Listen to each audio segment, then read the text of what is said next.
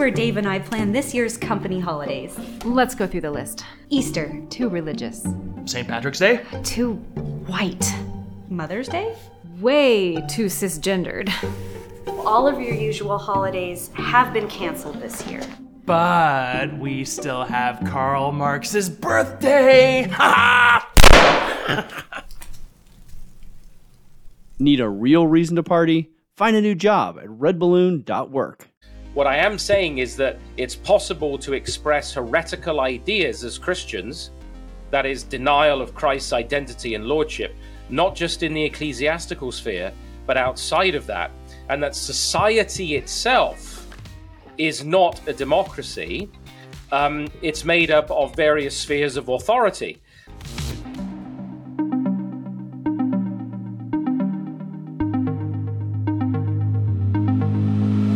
Everybody. Michael Thiessen here, and today I get to speak with an old friend and colleague, Dr. Joseph Boot, and we're going to be talking about the importance of God's revelation and God's law in order to form government. Joe, thanks so much for coming on the show.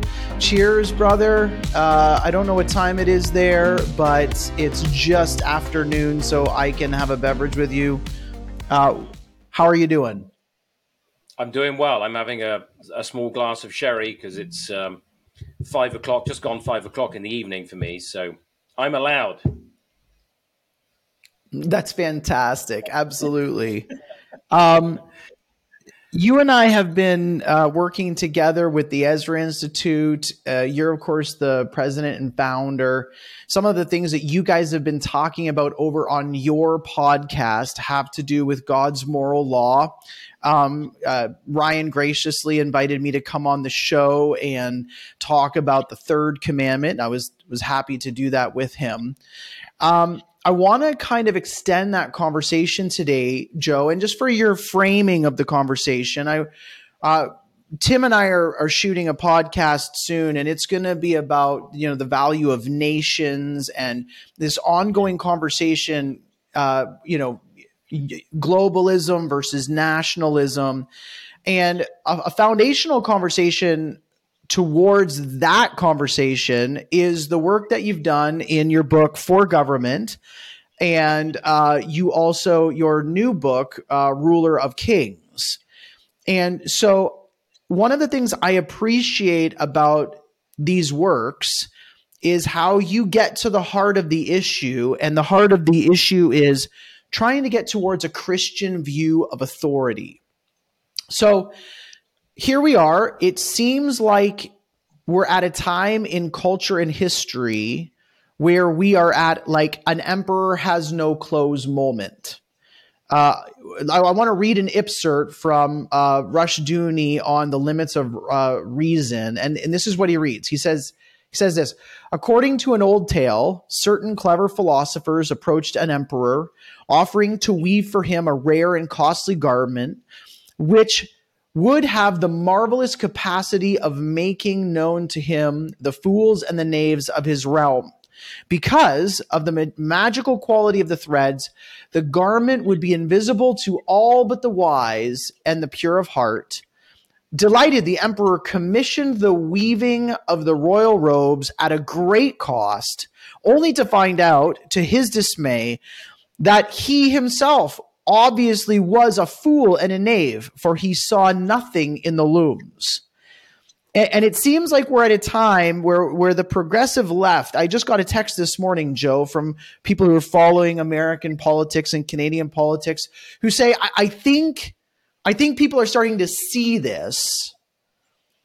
And it seems like we're at a moment in time where the emperor has no clothes. And one of the things you've done in the book, in, in making that kind of statement, is a criticism of liberal democracy. So, can you kind of start up for our listeners and help them understand the heresy of liberal democracy and, and, and why it leads to a nothingness that we're currently observing as the left just continues to trample down a road of insanity.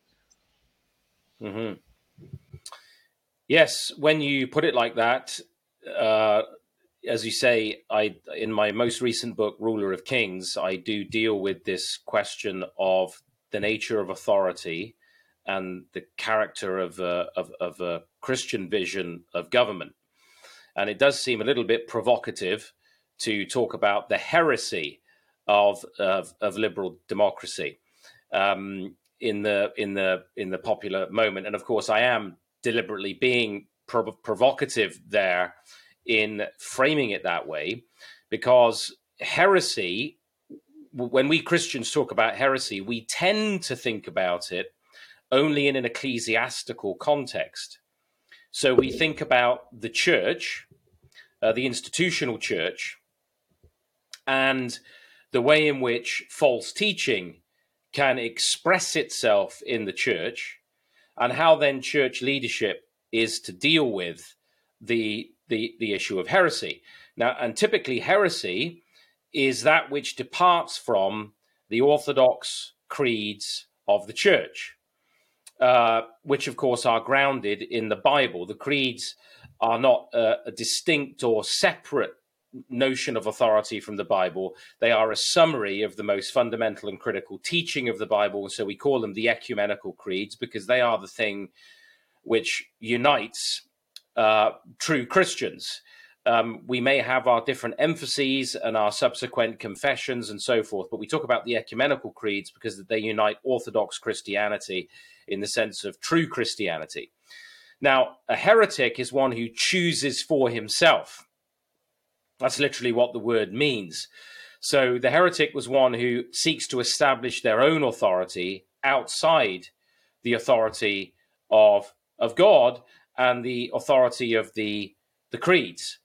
Now, um, the creeds affirm the absolute authority of God. Uh, they affirm that Christ is Lord and Redeemer uh, and Judge. So, one of the things that the creeds fundamentally lay out for us is the absolute supremacy of Christ. And that's one of the reasons why the earliest confession of a new believer in the life of the church when they were going to be baptized was Jesus Christ is Lord. And that was a costly confession because in the life of the early church, that may have cost you your life. It would certainly have likely cost you ostracism from community, family, and so on, may well have cost you your life. Jesus Christ is Lord. That's part of the creedal confession of the church.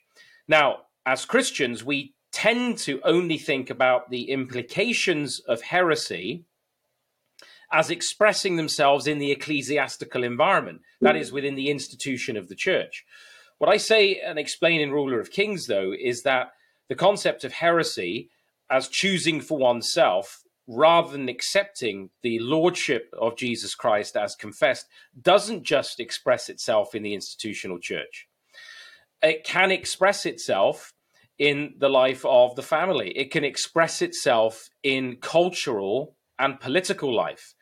So that a Christian, we have this ironic situation where, where a Christian um, may be regarded as orthodox in the life of their local church because they say Jesus is Lord and they seem to go along with the teaching of the church. But if they're also a politician and they they they exist as a as um or or or they're part of the uh, juridical sphere and they they have a job as a magistrate or as a judge, but they don't recognize the lordship of Christ in politics, or they don't recognize the lordship of Christ in their thinking about law, or they we don't recognize the lordship of Christ in our vocations, then we're actually uh, expressing outside of the institutional sphere of the church heresy. We, we, we, are, we are denying the lordship of Jesus Christ. So you can deny the lordship of Christ in the church, but you can also deny it outside of the institutional life of the church. That doesn't make it any less heretical. So that's the first point that I make. The the the second point where I then try and connect these two terms, heresy and democracy, is that um, the the the way in which the modern, the, the contemporary politics understands democracy is not the way we historically understood it in the West. So, in the uh, democracy, strictly speaking, um, is concerns the way we appoint in the Western tradition uh, political leaders. We do it through a vote. So, in other words, we believe in the right of the governed to participate in their own government. We we have a shared obligation, and we we select our leaders not through the point of the sword, hopefully not through manipulation from China, um, but we select our leaders through the ballot box through, as responsible citizens electing those who would represent us in the House. That's originally what democracy meant. Today, though, we talk about a democratic society. But a, a, democratic, but society itself is much more than civil government, and society as a whole is not democratic. Your family is not a democracy. The children don't vote on what the rules of the house will be or what they're going to eat for dinner. Uh, parental authority is the reality in the home. The church is not a democracy. We don't vote on which parts of the creeds we're going to take seriously, or within our own traditions. For example, in the Reformed tradition, you know which elements of the three forms of unity we'll decide we'll dispense with. We we so it's not society, which is much more than civil government, doesn't function as a democracy. Your vocation isn't democracy. If you're a if you're a um, in working for a corporation or a business, you don't get to vote on what your salary is going to be or your job description. So society is not democratic. We, uh, the society is actually involves all kinds of spheres and structures and hierarchies that are there for our good and our protection and our well-being. But we elect our leaders that way.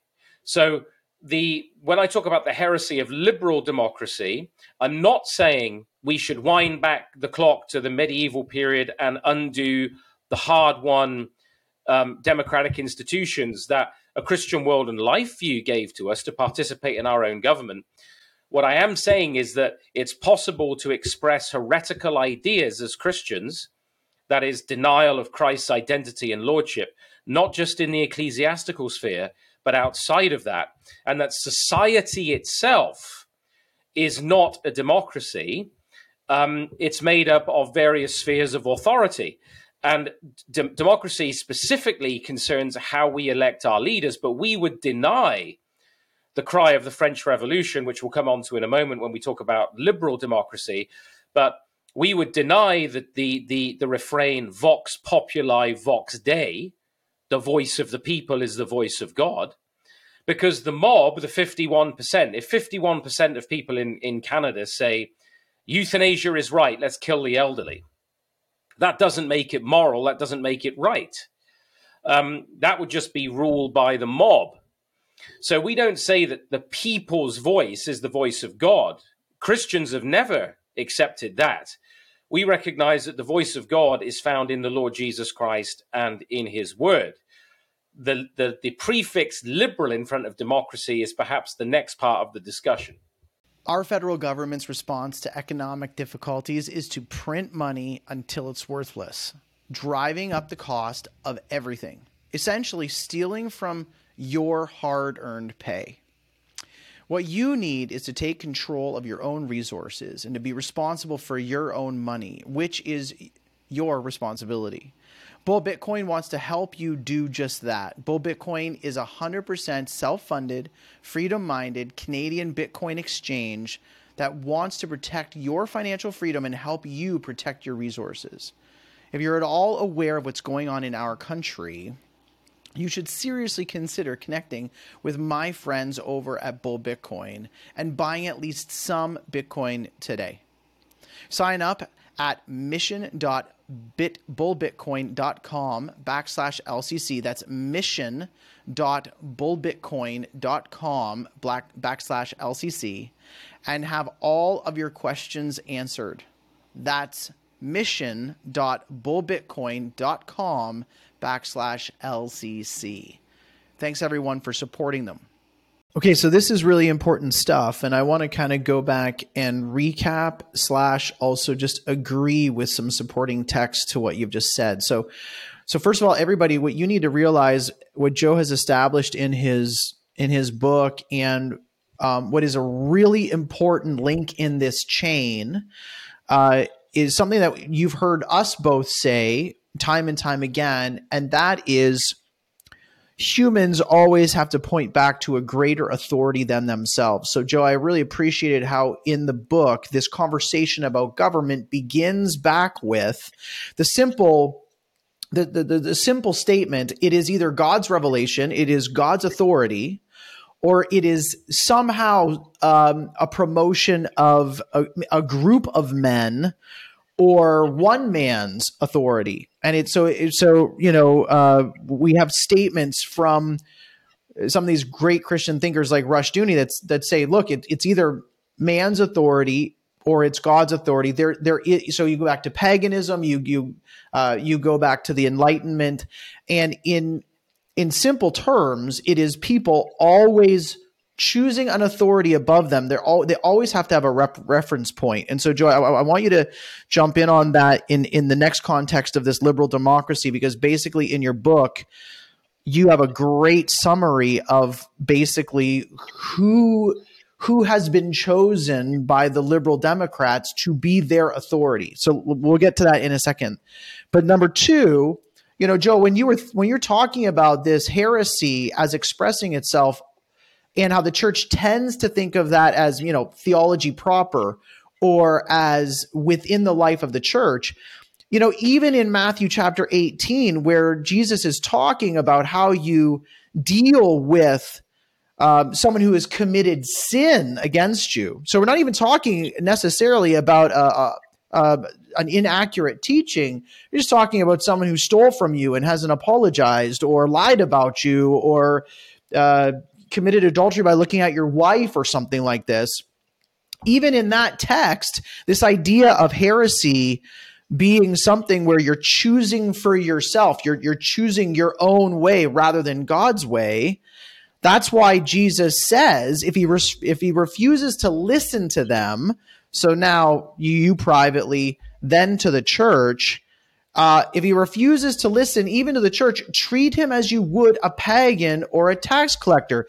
He's by his actions, he's choosing his own way, and he is declaring himself a heretic to the Lord, which means he is no longer to be a representative of the Lord. Like he he's outcast in that way.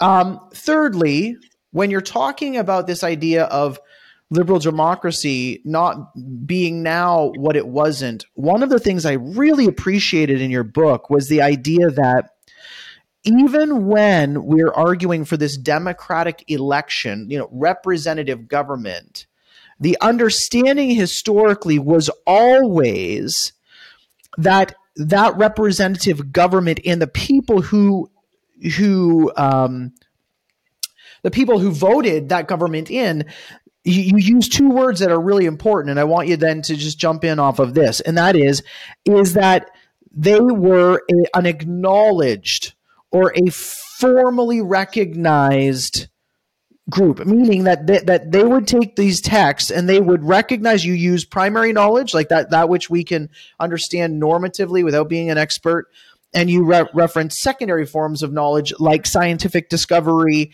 and maybe more of a uh, of an in-depth study of something but both of those things would be subject to this acknowledgement of basic truths this this uh, recognition of the authority of god even as you seek to find representatives of your viewpoint so can you kind of differentiate now and, and go back between this acknowledgement of God versus this acknowledgement of this body of work of men when we're talking about liberal democracy. And, and what would you call the alternative uh, outside of a representative government? Would you call it like a, a God recognizing representative government? I'm, I'm trying to see where you might come up with a neat intellectual way of of uh, encapsulating this idea of acknowledgement. Well, uh, you, you you mentioned the um, the nature and and character of representative government, even in the way government, civil government, functions. When when we elect a representative, uh, we are we are electing a representative. We don't have a referendum on every policy. So you don't have the concept of radical democracy, of a radical leveling, um, simply isn't present in the the, the Western uh, Christian tradition. Um, of course, you know we've we talk about universal suffrage today, and of, and of course it was gradual. It was a steady process of more and more people getting the vote. Originally, it was people who held land and so on. I do think we've gone too far now. We give people in prison the vote. Um, and so we need to be careful uh, about who is responsible uh, to elect representatives. But those representatives aren't coming back to the people all the time saying, well, you know, uh, let's ta- let's have a referendum on every piece of um, uh, legislation. So the, the the the the way the radical liberals, the the the the the, the liberal democratic um, vision that emerged from the French Revolution, uh, resented anything that was hierarchical or aristocratic. I mean, the family and the church are seen today as hopelessly aristocratic institutions because they are hierarchical. You know, that you, the insult term today is the patriarchy. Um, that if you recognize fathers as heads of homes or, or, or bishops and pastors and presbyters, elders as heads of churches, this is this is the toxic patriarchy because it goes against the radical leveling of the liberal in liberal democracy. So the Christian view is that Christ is sovereign Lord and King. He's the ruler of the kings of the earth. Revelation 1 5. He is the one who rules the nations with a rod of iron. Psalm 2. He's, he is the one who is seated at the right hand of total power and authority. All authority in heaven and earth, Jesus says, belongs to me. Now, as a people embrace the gospel and come to faith in Christ, when you look at the history of Christendom, they, uh, as a society, not just individually, look at ways to ensure that as a, as families and as communities, as villages and towns, as territories, how do we recognize uh, and institutionalize the reality of the lordship of Jesus Christ? So in the pagan world, it was basically dictators. The the the the, the pharaoh or the emperor or the the king was an absolute ruler, a tyrant, uh, somebody who ruled with arbitrary power. There was no such thing as the rule of law because the, the, the, the, the law was the word of the king. So the law of the Medes and the Persians uh, in the Older Testament, the, the law of Darius, you know the how it's how Daniel is entrapped, right? In the lion's den. Well, look, but the, the king, you said, and he wasn't able to go back on his word because his word was irrevocable. Now, that was the arbitrary power of paganism, of the pagan concept of government. You can see how we're moving back in that pagan direction. So, as that um, uh, mentality uh, persisted in paganism, and then as Christianity emerged, you had the birth of the first truly free institution in history, the Christian church, that asserted its independence from the state. In fact, it not only said that Jesus Christ is Lord in his church and will not be, Caesar isn't Lord, Jesus is Lord. It said that actually that Christ is Lord over Caesar, even in uh, civil government. And um, that all authority was something that came from God and owed its own allegiance to God, which of course is the teaching of Paul in Romans 13 that it's God's deacon. So the way that um, the, the West thought about this issue of authority was that all authority comes from God. Freedom begins to emerge with the assertion, with the with the arrival of the church in history, and that reality of freedom under Christ begins to spread out into society and we move past a feudal system where law is private. So basically, Michael, if if we're, we were both in Ontario and you were in, I don't know, the Kitchener Waterloo area, and I'm in the Jordan Grimsby area, and you were the baron over that area, you would have your own private law there, and I would have my own private law where I am. Now, the idea of um, of a of a Christian state or a Christian republic, in that sense, monarchies are also republics, simply meant that the law is now a public thing. It's not a private thing. You can't have random arbitrary laws happening over here and other arbitrary laws happening here, or Dane law up there and Anglo law here. Law, the rule of law meant drawn from the principle of scripture. It's one law for the for the resident and the alien. So it was the reign of Christ and the rule of law. And in, in the history of the Christian tradition in the West, that was the rule of God's law, going right back to Alfred the Great. But with the French Revolution, uh, came an anti Christian movement that was the embodiment of the rationalism of the Enlightenment. The Enlightenment was a humanistic political movement, a humanistic, I should say, philosophic movement um, that uh, named itself, by the way, as the Enlightenment, and then named the Dark Ages, the Christian era, and the political expression of the Enlightenment was the French Revolution liberty, fraternity, equality. And Jean Jacques Rousseau, uh, and what emerged from his so called social contract was the attempt to destroy a Christian conservative view of political life and have a pagan totalitarian view of politics. And his view of political life was totalitarian because the state was the absolute concept of authority. It was the totalizing principle that was to rule and reign over every area of life. So, as you said, the choice is between the authority of Christ and the rule of law, one rule for the stranger and the alien, so there can be true justice and equality before God, or it's the liberty, fraternity, and equality within a social contract that can be updated as, at will depending on who's in power. And where I surrender my freedom and liberty to the general will. And this is increasingly what we're moving back towards in progressivism is that political elites, as we surrender the authority of Christ as a transcendent authority, say, well, the only true authority, the only true source of law is the political establishment and increasingly, they are interested in listening to their own people less and less. And as it tries to undermine these mediating institutions like the family and the church and charities and the vocations and swallow them all in this parts to whole relationship, you start to see the creep of both authoritarianism and the totalitarian view of political life. Joe, this has so much application immediately just there at the very end you can feel the difference between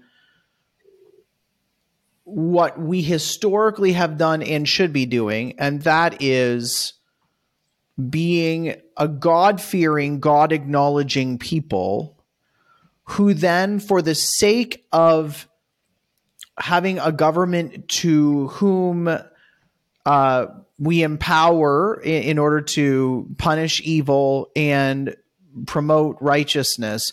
We uh, we we actually go out and we find candidates that that represent us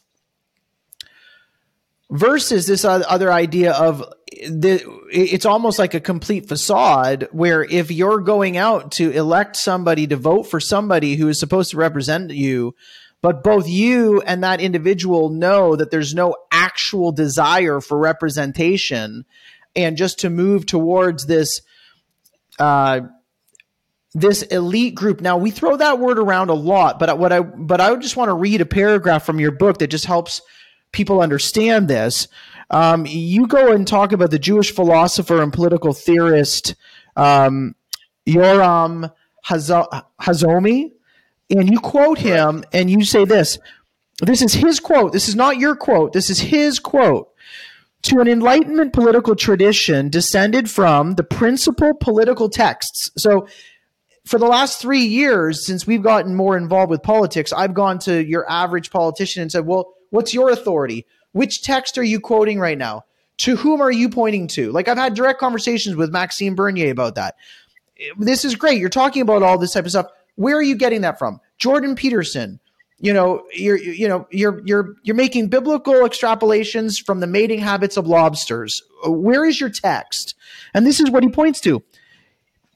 of rationalist political philosophers such as Hobbes, Locke, uh, Spinoza, Rousseau, and Kant, and reprised in countless recent works of academic political theory elaborating on these views. So you have God's word, or you have the word of this very favored few, plus, just in case you don't like those favored few, the volumes upon volumes of their disciples. And Joe, you you've articulated um, something here that I want you to jump in on, and that is that the these texts promote an ultimate um, freedom or um, uh, uh, self autonomy of the individual as the ultimate goal.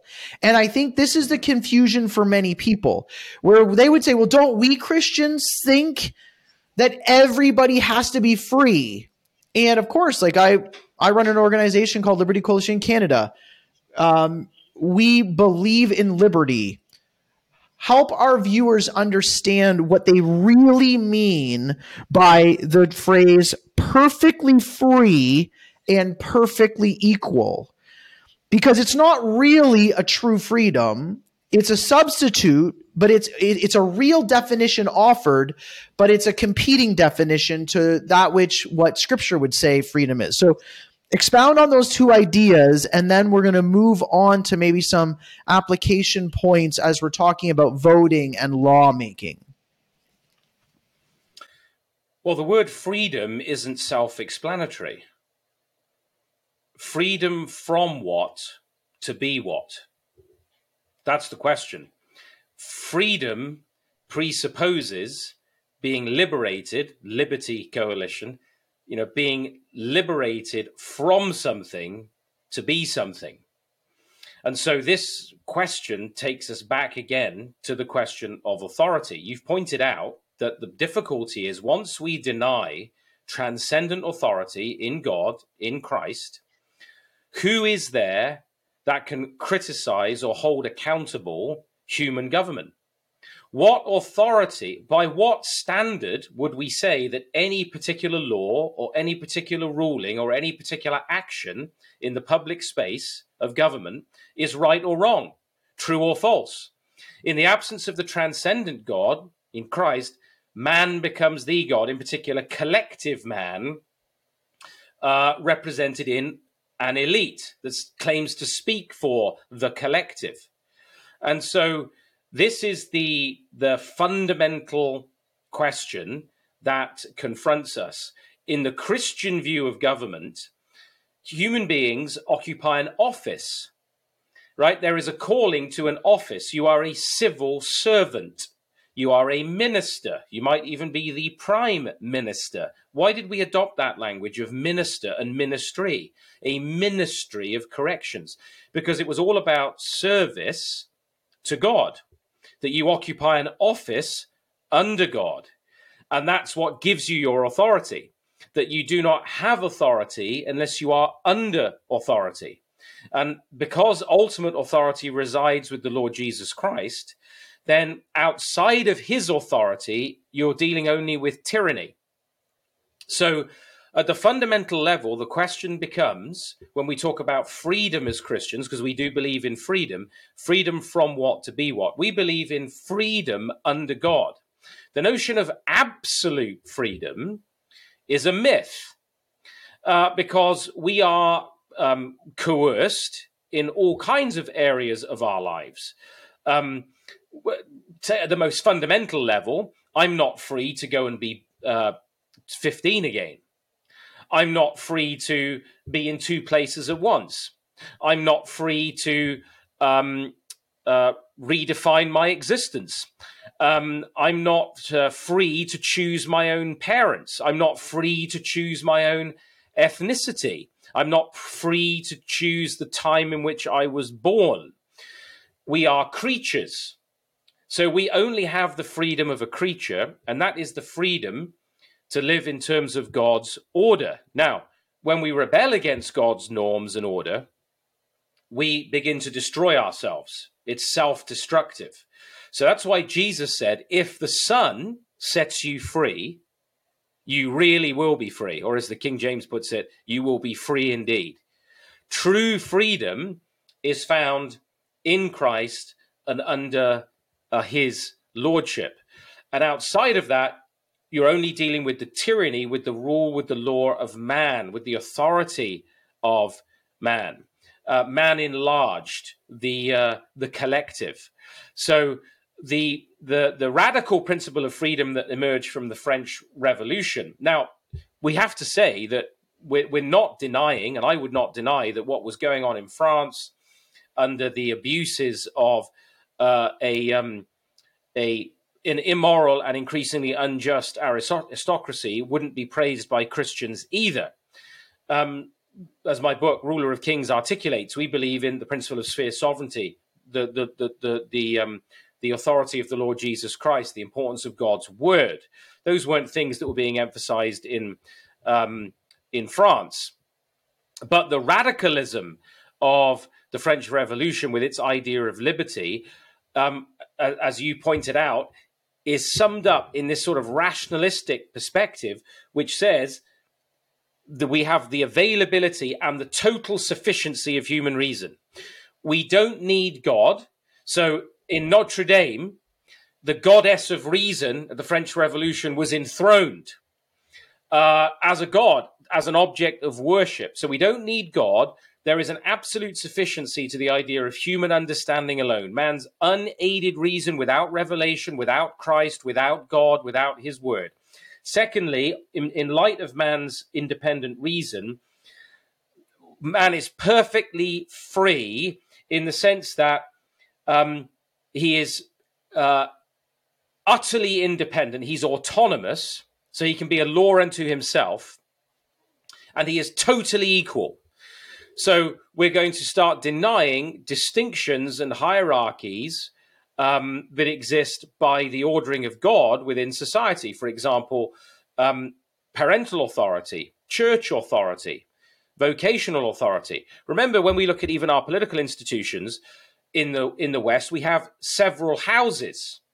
And if you look at the mother of all parliaments, the mother of the free in England, there was the House of Commons that represented the ordinary people, but there was also the House of Lords that was a balance to that.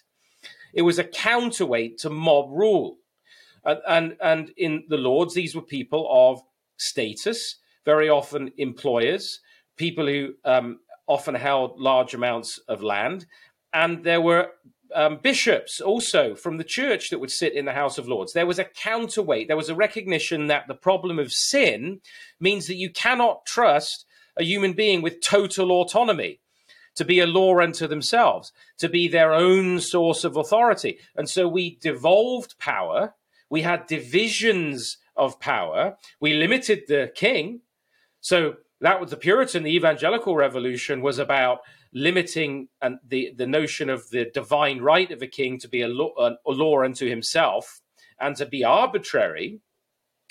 But steadily, we've pushed it to the point now where this rationalistic view of human freedom is the radical equality that we can't distinguish in the end now between truth and falsehood, between um, right behavior and wrong behavior, between justice and injustice, between a superior and an inferior culture, between true religion and false religion. We must declare everything a grand leveling within society. Everything must be leveled and turned into a zero. And that's connected to the third point, which is then that our obligations, then, if we are autonomous, as you said, which means a law to oneself, we're, we're radically free. We're free from God. We're not bound by God or his word or his law. We're not ob- obligated to our own history. It's that today is not a covenant with the past and with the future. If that's the case, then the only obligation that we have arises from our own choices. They might be individual choices, or they might be collective choices as as a collective as a social contract that we contract together to say we're updating our choices and so you see how the cultural life and political life is then completely evacuated of any authority or concept of freedom that transcends what the state says. Uh, in a in liberal democracy, and of course, anarchy um, has never been a workable political view of reality, which is precisely why the existentialists, Michael, even like Sartre, ended up p- professing communi- sympathy with uh, communism and socialism, Marxism, because anarchy, just to say, well, every individual can do whatever they like, doesn't work politically. So what happens is, as individualism is stressed more and more, and you get more and more chaos within society, the state has to assert itself more and more to try and hold together this radical autonomy in some kind of uh, political unity. And so you have a false view of freedom that's propagated uh, in the name of liberty.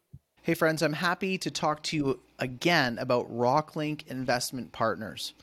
With inflation at 40 year highs and economic stagflation on the horizon, growing and preserving your hard earned capital is of utmost importance. I know it's on my mind.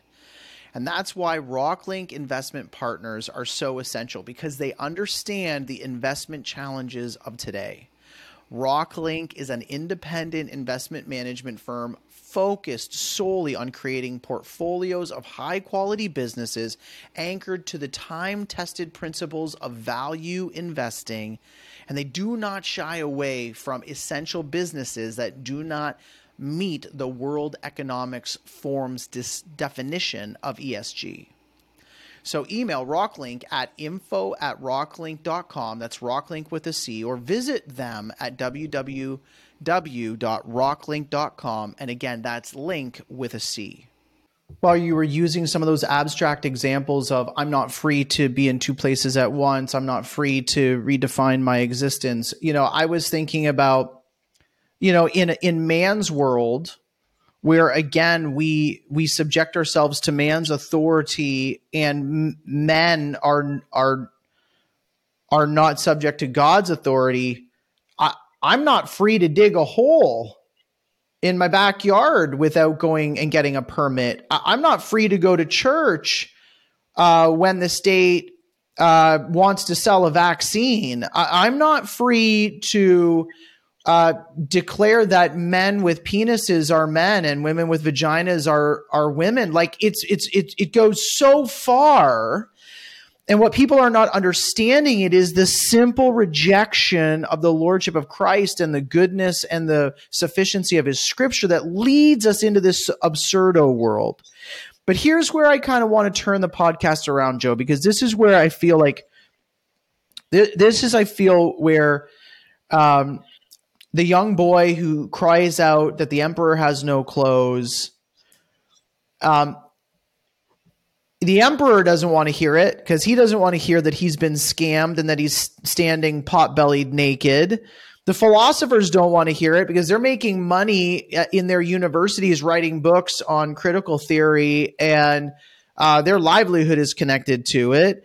The populace doesn't want to hear it because they don't, they, they, they tend to think of themselves as good humanitarians who think all humans are good and and and equal of progressing together and and they're in their own social contracts.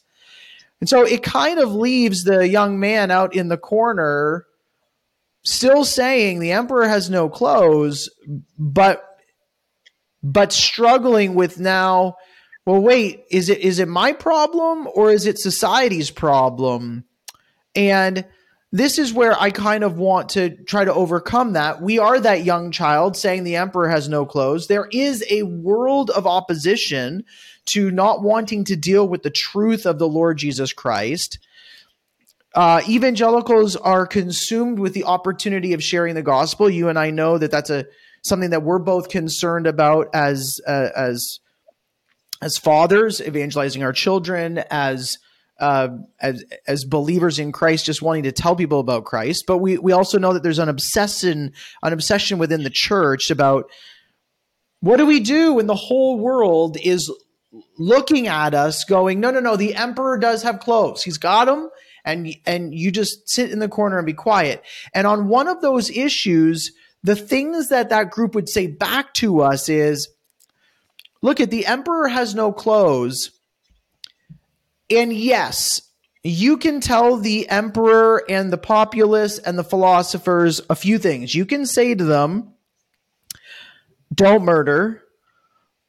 Like in, in certain forms, you can say to them, don't murder. You, you can't say it about the, the unborn or the preborn, um, but you can generally say, don't murder, don't steal, don't commit adultery, don't lie, don't covet. And yes, in general, you're born to parents, so I guess live in their house for a while. But what you can't do is you can't say that the emperor has no clothes and that the philosophers who sold him these ideas, who want him to trust in their opinion, you can't say, oh, and by the way, they're lying. And and God is is is and they're accountable to God. And so instead of following along with all of this, let us return to all of the Ten Commandments Let's not make other gods above ourselves, which is these philosophers or idols or the the, the Greek pantheon. Uh, let's uh, let's let's not take the Lord's name in vain. Let's set let let let's society encourage society back to a worship of the true God uh, regularly. How do we, as this young boy yelling back to this popular group that wants to silence us.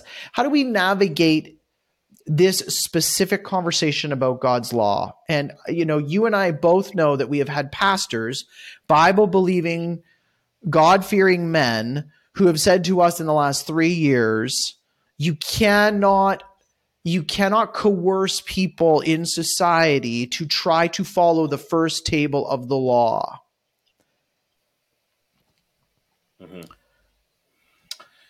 I don't know if I didn't um, end on a question, but I'm halfway through my beer and it's only noon, so maybe maybe I didn't end in a question. I I made a statement, but please go from know there where Well, first of all, I would say that uh, it's the new god of our society um, does murder, does commit perjury, uh, does uh, so does lie, does steal. I mean, if you uh, look at um, the uh, the the MAID, medical assistance in dying, abortion. Uh, if you look at the destruction of the the family, the attempt to redefine um, marriage, that's a lie. Um, if you look at the way people were treated during the last three years, you, we, we were buried in lies and deception. Um, so it's interesting how when you abandon the living God, who gives us his just law and who is faithful and true to his law, which is an expression of his character um, and his relationship with us, um, and you transfer it for the man God, the the man God will murder and kill and steal, um, because this, the the spirit that is wor- that is at work in the children of disobedience. Um, uh, the scripture says the devil is a is a robber. He's come to lie, to steal, to kill, and to destroy. And so it's a, really a question of choose you this day whom you will serve. That would be my, my, my first point. In the end, every society uh, has a principle of authority and sovereignty. So, where does ultimate authority lie? Who or what is the source of law? What is the ground of our uh, authority? What is the ground of human government, of government in society as a whole? Um, is it a transcendent source? Is it the living God, or is it some other source? So you you have a, an inescapable principle of sovereignty, and whatever takes that um, identity is your divine per se. So the divinity concept lies wherever ultimate sovereignty is said to rest. So in the modern liberal uh, perspective, the God concept is found within the state itself, and everything in the end must serve must serve it. And that God is coercing you, Michael. that God is coercing us um, all of the time. L- uh, law, by its very nature, is not advice. It's not merely counsel. Uh, it carries sanctions. That's one of the differences between advice and law. Is that advice is guidance, um, and you may do very well to follow it. Law brings with it sanctions, um, so that with violation of law, there are penalties. There are things that result, and as and, and as such, law is a teaching device because it then is teaching us values, and it is also disciplining us. So when Christians say, you know, um, you know, well, law, uh, you know, you can't coerce people to follow law. Well, you're being coerced all the time to follow law. The only question is, which law is it that we want to coerce us? Do we want the, the, the common good in terms of the law of God, which Jesus summarized as love God and love your neighbor as yourself?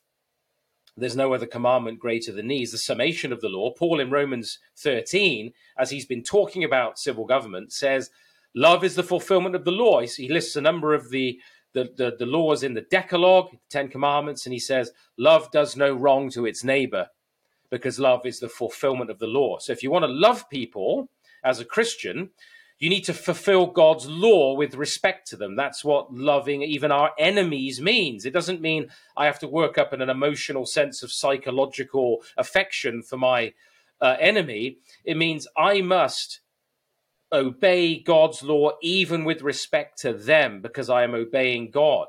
So, law by its very nature involves coercion. Perhaps that's the appropriate starting point, but I'm, I'm sure you've got some follow ups to that.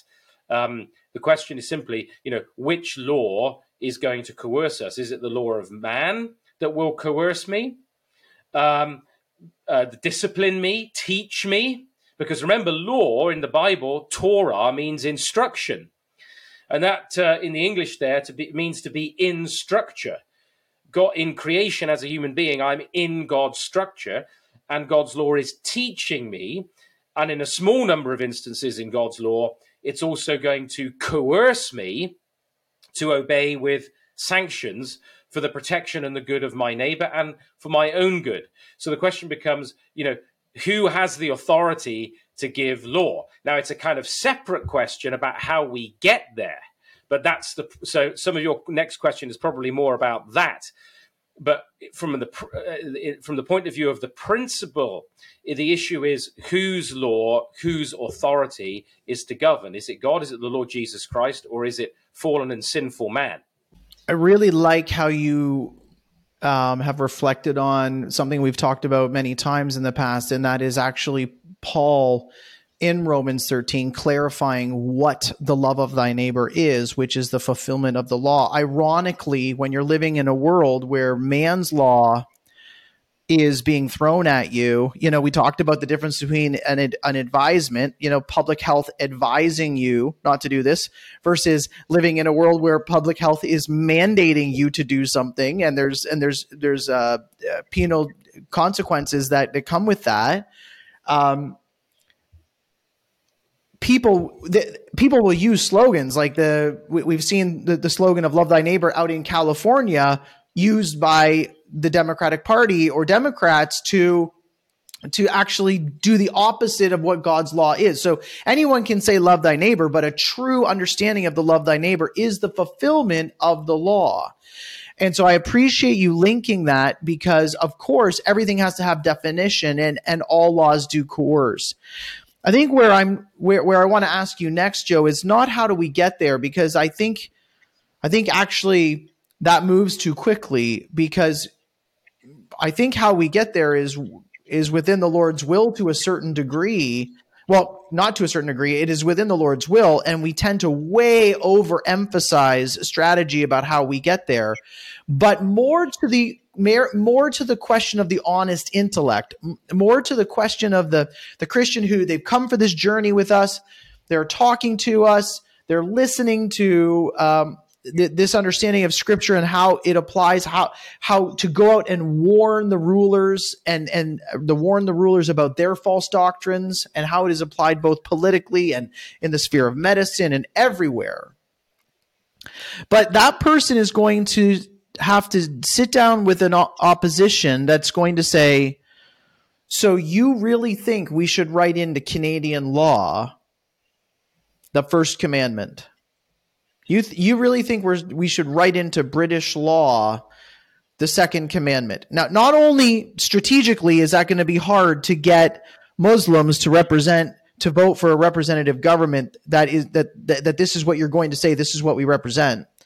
Which, by the way, brings this whole conversation full circle about representative government, where the, the the the weaker the church is in declaring all of these things, the more pagans vote for their own representatives and make this entire task more difficult when we're actually not out evangelizing because we don't think we have anything for society. We only think we have things for anybody who will enter into our little church door. But that aside, how do we how do we answer the individual who says, so, Joe, are you are you telling me that a part of Canadian law is you should have no other idols but me? Are you telling me that the for the Lord's Day should be set aside in Canadian law as a day of worship and rest for the country? And you and I both know you've been asked this question directly before. You know, isn't that coercive? Isn't that trying to Christianize Canada? Try to answer that specific question for our listeners that they're going to have to i've had that question asked to me just this week. Uh, try to answer that question for for our listeners. Well first of all it, i would say that um, we in the current order as i've articulated we do have um, a god. And there is in increasingly in canadian law and in um, Western law a requirement that we don't have any other gods before the state. If the last three years taught us anything, it taught us that there can be no God above and beyond the state. No matter what Christ commands about gathering or praying for the sick or administering the sacraments or baptizing or exercising church discipline or declaring the gospel, the state is to be recognized as God. There shall be no other gods before the state. And if you, uh, the state may deign to give you a license, like the early church could say Caesar is Lord, put their incense on the altar, and get a license from the state to go and worship Jesus. Oh, sure, we can have that when the state says it's okay. But it was crystal clear that the state is to be, uh, there is no other God before, above the state even though the preamble to the charter, Michael, which, as you know, is not a document that I think has done us any great favors because we didn't need it. Um, but the this preamble to the Canadian Charter does it not constitutionalize effectively that very first commandment, the supremacy of God and the rule of law, right? That God is above all um, you will have no other gods before me. That was the coronation oath of Queen Elizabeth and of the kings and queens of our political history and heritage um, to serve King Jesus. That, uh, that that the word of God is the law for all princes. The, the the the the orb with the cross on it symbolized Christ and his empire over the whole earth, the scepter, his authority. So our constitutional history recognized the first commandment. Now, I would say that is instituted today. It's just a different God. I would say the same about the second commandment. You shall not have, you shall not make for yourself um, uh, an idol or an image. Of course, concerns for, for, for believers not taking any representation and uh, worshipping it. Um, uh, and the state, of course, is saying to uh, the modern liberal state is saying that look, um, you you cannot usurp um, the role of the state. You will not have something that um, uh, falsely represents or stands in the way uh, of between you and the state. So, in fact, I would say, of course, that from a Christian standpoint, the state is the idolater par excellence because as it tries to remake the image of God in man, it's making an idol. So the state it has its own laws against idolatry of having any uh, worship of anything before itself instead of itself ultimately, um, and it practices its own idolatry. Um, you shall not misuse the name of the Lord your God. Well, let me remind our listeners as well, Michael, that blasphemy laws in the West only came off our books very, very recently. Christian blasphemy laws. It's in the last 20 years that Britain, the United Kingdom, dispensed with blasphemy laws uh, that were basic to our Christian constitution. Why are blasphemy laws important? Because they're taking the name of the ultimate sovereign, the ultimate source of authority, in vain. Now, if you allow the name of the ultimate source of authority, the ultimate sovereign, to be abused, to be trampled underfoot, to be insulted, um, to be treated as dirt, then how can that society survive? it's essentially a, a, a form of uh, um, treason law, really. Um, that if you misuse, if you take in vain the name of God, who is the ruler of that society, is the lord of that society, then you are sub- subverting that society. Your goal is the destruction of that society. If you can depict Christ hanging on the cross, as some minister in England recently did, some chaplain, as transgendered, and you allow blasphemy and you uh, promote it, what does that do to the name of Christ, honor for Christ, who is Lord within that society? So there were blasphemy laws till very, very recently, the last 20 years, in the West that restrained blasphemy against the one who we believed was the ultimate sovereign, the ultimate Lord of our society. But as we have changed gods, blasphemy laws have changed. So what do we have now, Michael? We have hate speech tribunals. We have human. Uh, we have hate speech codes that are the modern blasphemy laws that the state is going to enforce. You cannot say this. You cannot say that. You must use this language. You must use these pronouns. You must put it this way. If you don't, we saw it in British Columbia with that father. Uh, if he misgendered his own child, he was subject to criminal penalties. So the hate speech laws and the uh, the the hate legislation is indicative of the change of gods. Is that we now have a new god, and we will not take, we must not take the name of that god and his ideology in vain. And then the fourth commandment: remember the Sabbath to keep it holy. I don't need to remind you that the Lord's Day Act wasn't abolished in Canada until the 1980s. And most of those Lord's Day acts in, in the West that protected a day of rest for people were abolished in the same decade in the Anglosphere. You saw them topple. So I was I was a teenager when um, the Lord's Day Act, a day of rest and Sunday trading, was set aside. Now, when when those laws were introduced into the West, um, Sabbath rest, they were welcomed as liberation from servitude from uh, so that an employer could not force you to work seven days a week, could not oblige you to to to work when you wanted to worship God in His house. So the, the, the, debates in Canada are very interesting to read. The founding debates, you can read them; they are published around the Lord's Day Act, and the the senators, both liberal and conservative senators in Canada, argued on the basis of the first table of the law. They basically said, look, we enforce God's law, which says you shall not murder or you shall not commit perjury. Why do we not enforce? They, they argued, the politicians argued, the fourth commandment, which enjoins us to recognize the first table of the law, the Sabbath day. And they said, if we don't do this, we will go down as a nation. If we, if we abolish God's law in the nation, we will go down as a nation for doing so. I put it to you, they were right. And that wasn't abolished even until the 1980s. So the reality is, is that the last hundred years or so, and especially the last 70, have been a constant interaction with biblical law, with God's law in the West. We have been steadily repealing it. Now, The reason we're seeing that is that we are no longer a Christian people. We are we are in, uh, an increasingly pagan people. Secularism is a form of paganism. We are de-Christianizing. We have changed gods. When you change gods, you will see two major changes. You'll see major change in the law, and you'll see major change in education, because education is the means by which you pass down that heritage, and law is the teaching device which sets the standards and, and moral standard of your God.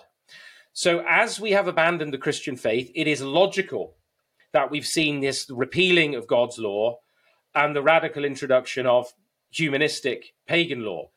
God's law is for a Christian people, not a pagan people. So, it is not um, something that was within our power as Christians to impose God's law on an unwilling society. We had Christian laws in Christian lands because we covenanted with God. The Solemn League and Covenant taken by the English uh, Parliament, a similar covenant taken in Scotland. Our constitutions, our oaths of office, all represented our submission to God in the United States. The Moses carved into the walls of the Supreme Court. In Britain, our crown courts, which displayed, hung on the walls, were the Ten Commandments. It was the royal law. It was the law for the government of the people. In fact, when the Americans say this government of the people, by the people, and for the people, he's borrowing that from Tyndale's uh, uh, statement, I think Wycliffe's statement, I should say, um, concerning the Bible, which is of, uh, for the government of the people. That's where they draw the expression from. And so um, when you surrender that history and you surrender God's, you will see a change in the law. So the only way to see a recovery of righteous law is for us to be again um, a righteous people, and um, that means evangelism, but also evangelization. And evangelization includes education and engagement in culture where we are seeking to change again the plausibility structure in which people live. In other words, the teaching device that surrounds them. So, if we allow, for example, and support the radical changes in the redefinition of family and marriage, then we are teaching people something radically different about God. If we allow radical change, we don't oppose radical change as a church in our understanding of human identity with human beings as God's image bearer, then we are making a false image of God and we're making an idol and we're supporting idolatry. So the obligation of the Christian in a non Christian, in a paganizing land, is to proclaim Christ, is to, is to hold up the truth of his word, the goodness and the blessing of his law, and to prophetically witness for change. And wherever we are in, in culture, if we're butchers, bakers, candlestick makers, if we are magistrates, jurists, lawyers, judges, politicians, we serve the Lordship of Jesus Christ and we propose, not impose, because we're not dictators, we propose God's word and his law for the good of our neighbor, for love of neighbor. And as we again, as a people in time, and we will because of the goodness and the providence of God and the power of God. As we return to the faith, we don't know whether it's going to be decades or centuries, but as we return to the faith in the Lord Jesus Christ, we will again see people covenant with God and we will see Christian law blessing the people and the nations again. That's the that's the future. So what I want to hear what what I want my listeners to hear from this are, are two or three really key points. And Joe, I, I thank you for bringing all that together there. Uh, the the first point I want people to hear is uh, you've heard now how this statism, this let's say um, man centered government, this elitism, this authoritarianism ruled in men. You've heard that that's going to how that's going to affect every citizen, and I think very many people, when they think about this con- coercion question, um, I like the way that you talked about propose versus impose. They think, oh, well, wouldn't that be mean to the Muslims or wouldn't that be mean to the Hindus to to proclaim to them that there is one God, you should have no other gods before him. You are not to take his name in vain. You're not uh, you're uh, you're you're to have a Sabbath. Oh wait, and, and all of a sudden you realize, wow, this is a gospel opportunity. So w- when we negate all of this to the realm of these human leaders and we say, no, no, they have authority. Government is not an area that we discuss.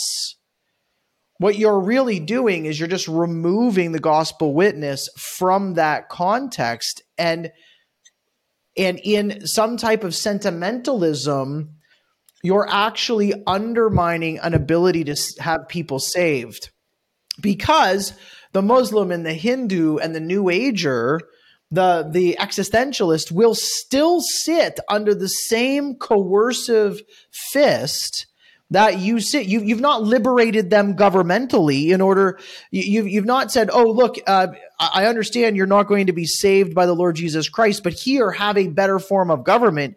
You've actually damned them to both an oppressive government because it is an oppressive false god and you've damned them to that because you're not preaching the gospel in this particular context and i want everybody to hear that very clearly because you know, when I think of in the church, when we think of all of these things in the church, of course, if um, of course, if an atheist came into my church, I would tell him not to have another God that is but man. So why wouldn't I say this out in the public sphere when we're when we're talking about the context of politics? Joe, the, the second thing I want people to understand is that um,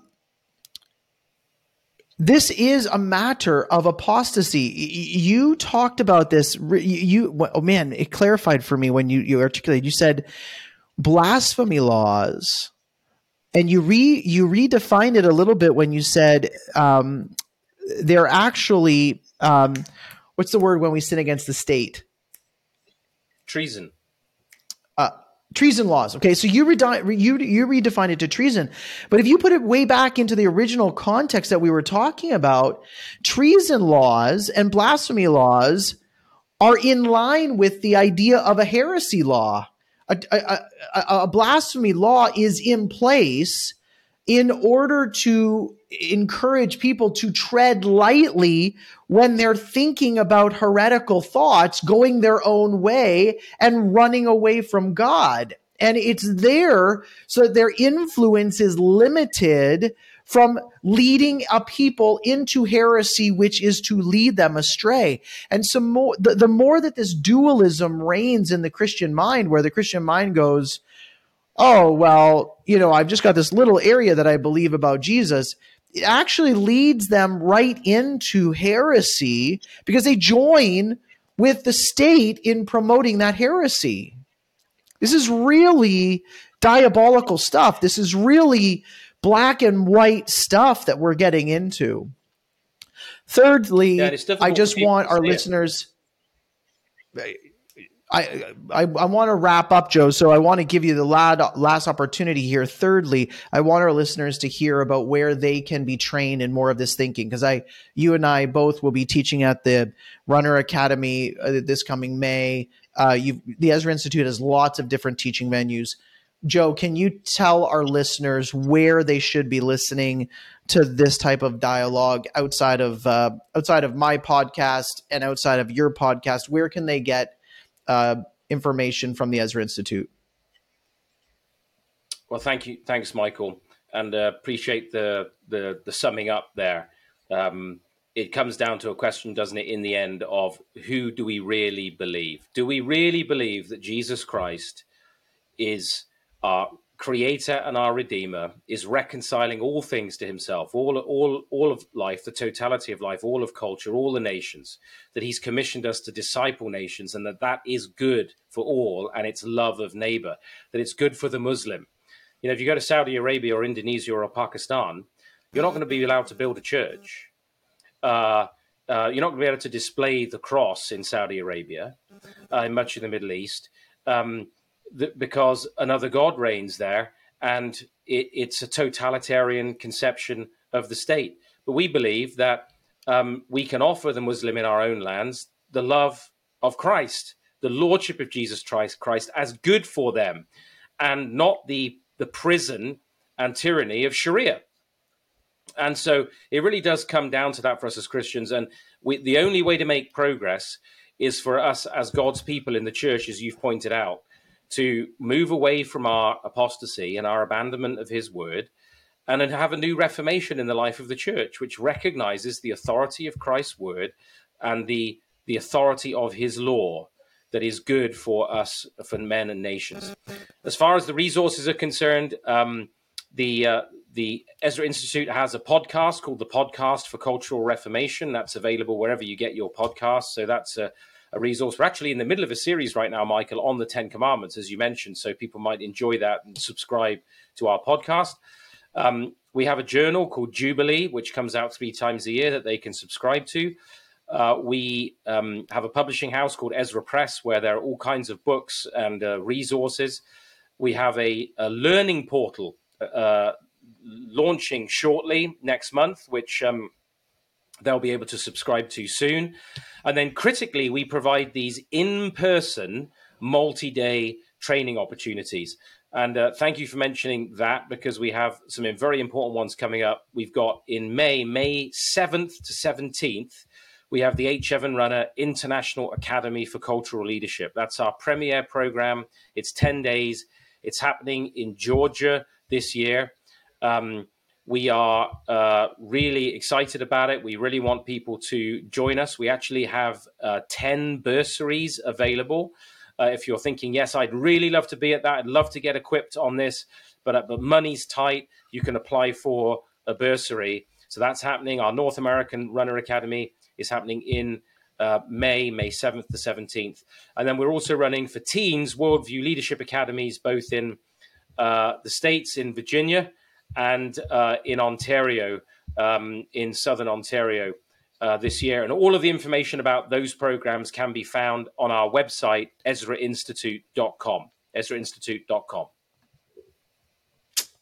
Everybody, thank you for listening. And we are talking about coming face to face with a naked emperor and and our response to that joe we're thankful for your faithfulness to the scriptures and also your interaction with the contemporary writers. We really appreciate your distilled efforts, how you just take thoughts and distill them down and, and explain them for people. So, very much appreciate you and the Ezra Institute. Everybody, thank you for listening. Make sure you share this video across your social media feed. Of course, you can subscribe to my podcast wherever you get podcasts. Uh, that is Open Mic with Michael Thiessen, and, and Tim and I shoot another podcast called The Other Club. We want you to get this information out, help your other Christians think about these things, and even your non Christian friends think about how the Lord Jesus Christ could transform their lives. Joe is holding up Ruler of Kings. Uh, it's a, a, a, bigger version of uh, some of the study notes that I was taking today. And hopefully, we'll see you at the Runner Academy. Uh, Joe's going to be there. Andrew Sandlin's going to be there. I'm going to be there. There's a number of other great speakers from the Ezra Institute. We really want to fill these uh, training times. It, it's it, it's vitally important that we re-educate ourselves and how to navigate these changing waters. Thanks so much for listening, and Godspeed.